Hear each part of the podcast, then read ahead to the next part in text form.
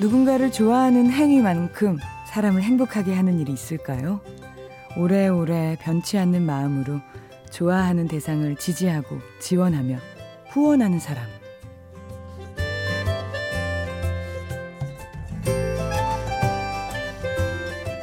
심야 라디오 DJ를 부탁해.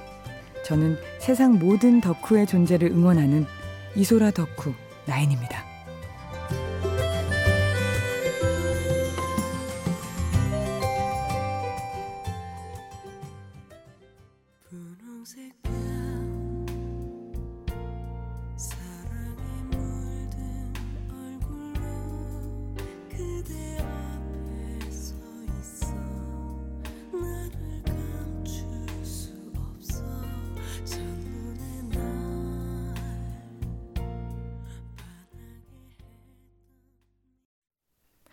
네, 이소라의 그대와 춤을 들으셨습니다. 오늘 DJ를 부탁해는 작은 코너죠. 덕후를 부탁해라고 제가 이름 지었는데 괜찮으실지 모르겠어요. 한 시간 동안 제가 정말 사랑하는 아티스트죠. 이소라 씨에 대한 이야기를 쭉 해보면서 노래를 들을까 합니다. 아, 세상에는 그 아름다운 생명체들이 있어요. 굉장히 드물지만, 정말 극히 드물지만, 그들은 굉장히 엄청나게 강력한 빛을 내뿜고 있습니다. 그리고 그걸 알아보는 사람들이 있잖아요. 물론 그 빛이 어떤 사람들 눈에는 보이지 않고 빛이 아닐 수도 있지만은 아, 그런 부분들이 또 이렇게 서로 알아보는 거잖아요. 그래서 저는 참 좋은 것 같아요. 평소와는 다르게 좀 설레고 걱정도 되고 어떻게 보면은 조심스럽기도 합니다. 제가 좋아하는 아티스트를 이렇게 한 시간 동안 쭉 가기에는 깊이가 모자라지 않나. 또 이소라 덕후님들께서 저를 비방하실 수도 있고 그래서 철저하게 오늘 준비를 해왔는데 어떤 시간이 될지는 잘 모르겠고 좀 부끄럽네요. 어, 대한민국 여가수 이소라 사실 모르시는 분들은 없으실 거예요. 방금 들으신 곡은 2000년도에 발매된 이소라 사집 꽃이라는 앨범의 2번 트랙 그대와 춤을이었습니다. 이 앨범 프로듀서는 그 데뷔 앨범과 같이 김현철 씨였고요. 당시에 이 앨범이 나왔을 때 뭐 한쪽에서는 그런 이야기도 있었대요. 1집 데뷔 앨범을 김현철 씨가 producing 하시고 2집, 3집은 셀프 producing 하셨는데 이소라 씨가 다시 4집에서 김현철로 돌아갔기 때문에 이것은 퇴보다. 뭐 그런 이야기도 있었다고 하더라고요. 말도 안 되는 이야기고요, 사실. 이 앨범의 타이틀곡 제발의 작곡가이자 방금 들으신 그대와 춤을 포함해서 11트랙 중에서 수록된 앨범의 6곡을 6곡을 쓰신 분이에요. 김현철 씨가. 정말 대단하신 분이죠. 난행복해예요. 데뷔 데뷔곡이 난행복해인데 그 곡의 곡도 쓰셨고요. 청혼이라고 이 집에 수록된 곡도 쓰신 분입니다. 이소라 씨랑은 정말 어떻게 보면은 멋진 파트너십을 자랑하신 프로듀서가 아닐까 저는 그런 생각도 들고요. 나중에라도 한 번쯤 다시 좋아하면 어떨까 그런 상상도 해봅니다. 어, 난 행복해 처음 느낌 그대로 뭐 기억해줘 청혼 믿음 이렇게 1, 2, 3집에 엄청난 히트곡이 있었고요. 그런 다음에 이 4집이 발매가 되죠. 제발이라는 여태까지 그 이전의 히트곡은 뭐 비교도 안 될 만큼 엄청난 히트를 기록한 곡이기도 하고 요즘에도 아직도 이렇게 다시 불리고 있잖아요. 명곡입니다. 저는 이소라의 프로포즈에서 그 제발 라이브를 본 적이 있어요. 매니아들 사이에서는 진짜 엄청난 클립으로 통하고 있죠. 곡 초반부에 노래를 잊지 못하시고 눈물을 보이시다가 못하겠다고 하시고 막 무대를 내려가시고 NG가 한 세 번 정도 났던 거를 이소라 프로포즈에서 전혀 여과 없이 다 편집을 해서 내보내셨던 그 기억이 있어요. 그래서 그때가 저는 그 20대 때였는데 대학생 때였는데 그 디어 클라우드 베이시스트 이랑 씨 자취방에서 굉장히 여러 명이 모여 있었어요. 막 메이트 임헌일 씨도 있었던 것 같고 뭐 여러 명이서 그 자취방에서 그 이소라의 프로포즈 제발을 보면서 막 두루마, 두루마리 휴지로 막 눈물을 막 훔치면서 되게 정말 찌질하게 그 방송을 다 보고 그 이랑 씨가 라면을 끓여줬던 기억도 있습니다. 그래서 저한테는 굉장히 강렬한 앨범이죠. 사집 꽃. 이소라 양력을 잠시 소개할게요. 간단하게. 1969년 12월 29일 생. 1991년 낯선 사람들로 데뷔하셨고요. 95년 이소라 볼륨 1 솔로 데뷔하셨고요. 96년 이집 영화에서처럼 98년 슬픔과 분노에 관한 3집이었고요. 그 4집 앨범 꽃이 나왔습니다. 오늘은 꽃 앨범부터 그 14년에 발매된 8, 8집까지 시간 문제상 굉장히 겉핥기식으로 빠르게 진행을 해볼게요. 한 시간으로는 사실 이소라에 대한 이야기를 다 할 수는 없으니까요. 빙산의 일각만 짐작하실 정도로 제가 준비를 해봤습니다. 아, 숨은 명곡이라고 할 수 있어요. 이소라 사집의 마지막 트랙이죠. 아멘이라는 곡 듣겠습니다.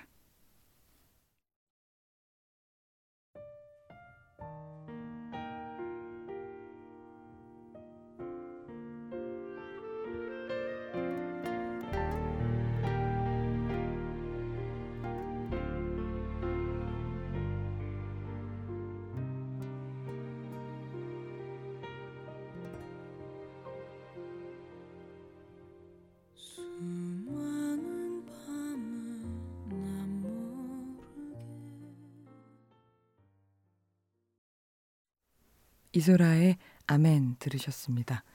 되게 경건하죠? 어, 이 사집은 김현철 씨와의 조우라는 데도 의미가 있지만은 앞으로 함께하게 될 더 스토리의 이승환 씨와의 첫 만남으로도 큰 의미가 있는 앨범이라고 저는 생각해요. 이제는 여전히 함께 하시고 계시죠. 공연에서는 이승환 씨 없으면 거의 아마 공연을 안 하실 거예요. 어, 2, 3집 때는 이제 self producing으로 굉장히 실험적인 음악을 하셨는데 이 사집 때는 김현철 씨랑 정말 팝적인 음악을 많이 하셨어요. 뭐 재즈부터 시작해서 그냥 팝 발라드. 지금 들으신 곡은 또 이승환 씨 곡입니다. 그래서 여기서 아 이승환 씨의 멜로디와 이소라 씨가 얼마나 잘 어울리는지 또 느껴질 수 있고요. 앞으로가 이제 보이는 거죠. 그런 게 참 저로서는 재미있는 부분인 것 같아요. 이 앨범의 완성도 정말 높으니까 꼭 쭉 들어보셨으면 좋겠어요. 그 박효신 씨랑 함께한 듀엣곡도 진짜 많은 사랑을 받았었죠. It's Gonna Be Rolling이었나? 맞죠? 아, 그래서 저는 개인적으로는 이 앨범을 폄하한 분들이 정말 좀 자격이 없다고 생각하고 한편으로는 그 텍스트로 음악을 듣는 사람들이 있어요. 뭐 보도 자료로 아, 그 김현철이랑 또 했구나. 그럼 뭐 태보지 이렇게 생각하는 분들은 어떤 평론할 자격이 없는 게 아닌가. 네, 굉장히 과감하게 얘기를 해보고 싶고요. 어, 2002년 그녀의 5집 앨범 소라스 다이어리가 발매가 됩니다. 이 앨범은 부클릿도 일기처럼 끄적인 글들이 삽입이 돼 있어요. 그래서 그 한 여자의 어떤 연애하는 심경이랄까요? 그런 게 굉장히 깊이 있게 드러나는 그런 앨범이라고 할 수 있고요. 어, 제가 오늘 그 앨범 부클릿을 그 설명해 드리려고 가져왔는데 그 중에서 제가 제일 좋아하는 좀 마음이 아팠던 한 편을 읽어 드리려고요. 되게 조금 긴데 마치 라디오 사연 같기도 해서 한번 들어보세요. 나는 이란 제목입니다. 당신을 사랑하는 걸까요? 그럼 당신은 나를 사랑하는 걸까요?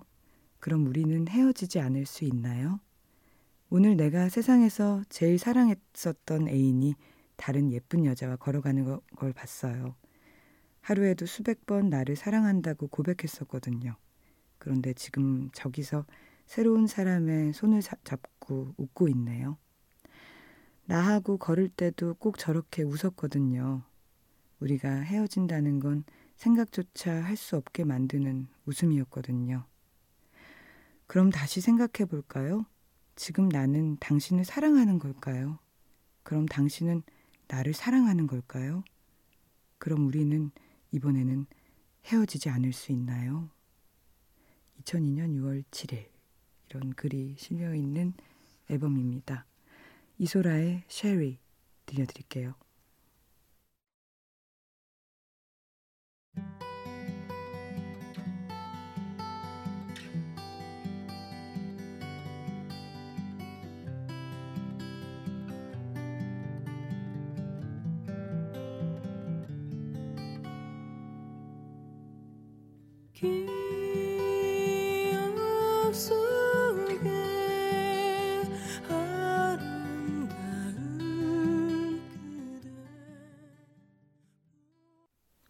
네, 정말 아름답죠. 좀 카톨릭 성가 같은 느낌도 들고요. 이소라의 쉐리 조규찬 씨의 보컬 directing이 정말 돋보이는 곡이라고 저는 생각합니다. 이소라 5집의 특별한 점은 다시 self producing으로 돌아온 거라고 할 수 있어요. 그리고 좀 달라진 보컬 색깔이랄까요? 음, 낯선 사람들 때는 굉장히 좀 무거운 톤이셨고요. 그리고 난 행복해, 뭐 심지어 사집 타이틀이었던 제발까지도 굉장히 무거운 톤을 고수하셨는데 5집에서는 조금 보컬이 달라집니다. 마치 바로 옆에서 속삭이는 것 같은 읊조리는 듯한 말하는 듯이 하는 그런 거 있잖아요. 요즘에 굉장히 유행했던 뭐 공기반 소리반 이런 얘기도 있지만 말하듯이 노래하는 것의 시작이 아니었을까. 그냥 제가 굉장히 넘겨짚어서요. 조심스레 얘기를 해봅니다. 목소리도 좀 한결 가벼워지셨고요. 그래서인지 저는 이 앨범을 정말 오래오래 들을 수 있었어요. 그 돈을 막 열심히 모아가지고 제가 20대 후반 때 그 영국 여행을 갔었는데 영국 여행하면 왠지 제가 라디오헤드랑 뮤즈랑 막 이런 거 들을 줄 알고 그런 걸 엄청나게 가져갔었는데 그렇게 이소라 씨 노래만 들었던 에딘버러에서 이소라 씨 노래를 들었던. 근데 그게 그렇게 어울리더라고요. 이렇게 바람이랑. 저는 이소라 씨 목소리가 좀 차가운 겨울 바람 같아요. 막 입김도 나고 막 볼이 막 얼고 쓸쓸하고 외롭고 근데 어딘가 좀 경건한 느낌이랄까요? 음, 디어 클라우드 용린 씨를 처음 만났던 가을에 그 용린 씨가 제 귀에 이어폰을 꽂아주면서 이 노래를 들어봐 했던 노래가 있습니다. 진짜 하얀 눈이 내리고 있는 것 같은 착각이 들 정도로 저한테는 되게 강렬했던 기억인데요.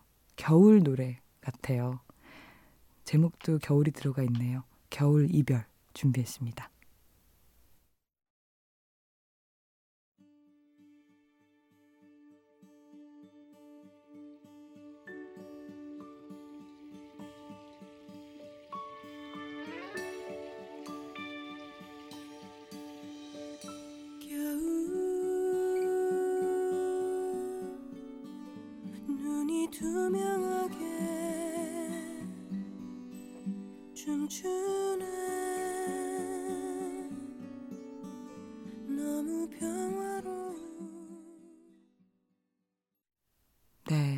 이소라의 겨울 이별 들으셨습니다. 오늘은 한 시간 동안 저 나인이 이소라 씨의 노래를 쭉 듣는 시간을 마련했어요. 타이틀곡은 많이 알려진 곡들이니까 오늘은 제가 좀 아끼는 곡들 엄선해서 들려드리고 있습니다. 2년마다 굉장히 꾸준히 앨범을 발표해 주셨었어요. 옛날 얘기 같네요. 순수의 시절이 아닐까. 눈썹달이라는 앨범이 2004년에 발매가 됐죠. 6집입니다. 10년이 넘었어요. 이 앨범이 10년이 넘었는데도 아직도 정말 오랫동안 회자되고 있는 앨범이죠. 바람이 분다라는 이 문장 자체는 정말 뭐라고 해야 될까요? 역사상 기록돼야 되는 것이 아니냐. 저는 국어 시간에 이 나와야 돼요. 정말 이 가사는. 왜 미국에서는 밥 딜런 그 노래 가사가 국어 시간에 나오거든요. 영어 시간에. 어쨌든 그녀의 마스터피스라고 평가되는 바람이 분다가 수록된 6집이 발매가 되는데요. 2004년. 타이틀곡 이제 그만이라는 곡이 그 바람이 분다 때문에 굉장히 좀 비운의 곡이 아닌가, 비운의 명곡이 아닌가라는 생각이 들어요.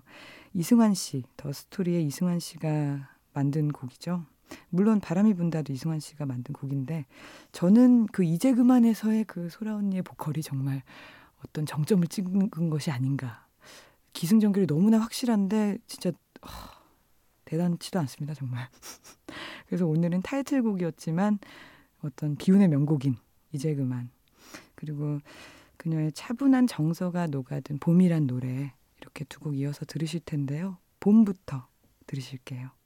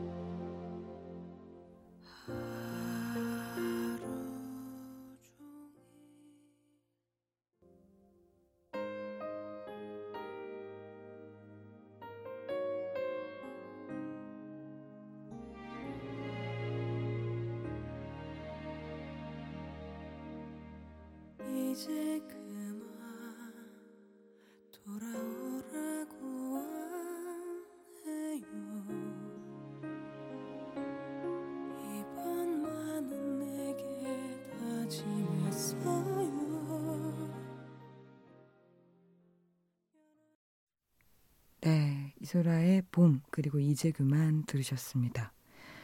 그 연애가 끝나고 앨범을 내는 내시는 걸로 굉장히 한때 유명하셨는데 그게 이 앨범이 정점이 아니었나 저는 생각이 들어요. 어떤 사실적인 사, 그 팩트잖아요. 사람들이 느끼기에 아 이소라가 이별했구나. 그런데 나와서 이별 노래 하는구나. 그 모습에서 오는 진정성이 분명히 그 사람들의 마음을 자극한 부분이 있었을 거라고 저는 생각해요. 사랑을 하고 이별하고 그리고 그리워하다가 이제 이제 그만이라는 말로 선을 그은 첫 앨범이라고 생각해요. 여기서 이제 이제 그만 사랑 얘기 안 할 거야. 그러더니 마치 예견되었던 것처럼 2008년 발매된 7집에서는 사랑 얘기가 없습니다. 하, 이런 거 너무 멋있지 않나요? 정말 정말 멋있어. 너무 멋있어. 음, 자신의 그 어린 시절을 힘없는 아이로 표현한 노래가 있습니다. 마지막에 힘없는 아이였다가 늘 맞는 나로 귀결되는 트랙 6번. 그리고 약의 도움 없이는 잠에 들 수 없는 외롭고 불안정한 현재를 노래한 트랙 7번. 그리고 뭐 나는 알지는 못한 채 태어나 날 만났고 내가 짓지도 않은 이름으로 불렸네. 자기 성찰에 대한 이야기를 담은 트랙 9번. 그리고 마지막에 그 트랙 11번에서는 자신의 우주에 뿌려진 노래하는 씨앗이라고 이 별을 만난 건 나에게 행운이었다고 얘기하는 노래까지 이 앨범이 정말 한 여인이 중년이 되기까지의 이야기를 담기도 했고요. 한 아티스트가 자기를 알아가면서 완성되는 과정을 담은 앨범이기도 합니다. 그래서 이제 저는 그 가장 좋아하는 트랙을 꼽으라면은 그건 못하겠다고 하지만은 가장 좋아하는 앨범을 꼽으라면 단번에 그냥 7집이라고 얘기할 수 있습니다. 어떤 그 한 아티스트의 삶을 살아본 것 같은 그런 체험한 것 같은 기분이 들 정도로 강렬한 앨범이거든요. 이 앨범은 꼭 1번부터 마지막 트랙까지 들으셔야 합니다. 오늘 이 노래 괜찮으셨다면 꼭 같이 들으시길 바랄게요. 트랙 6, 트랙 7 두 곡 이어서 들려드릴게요.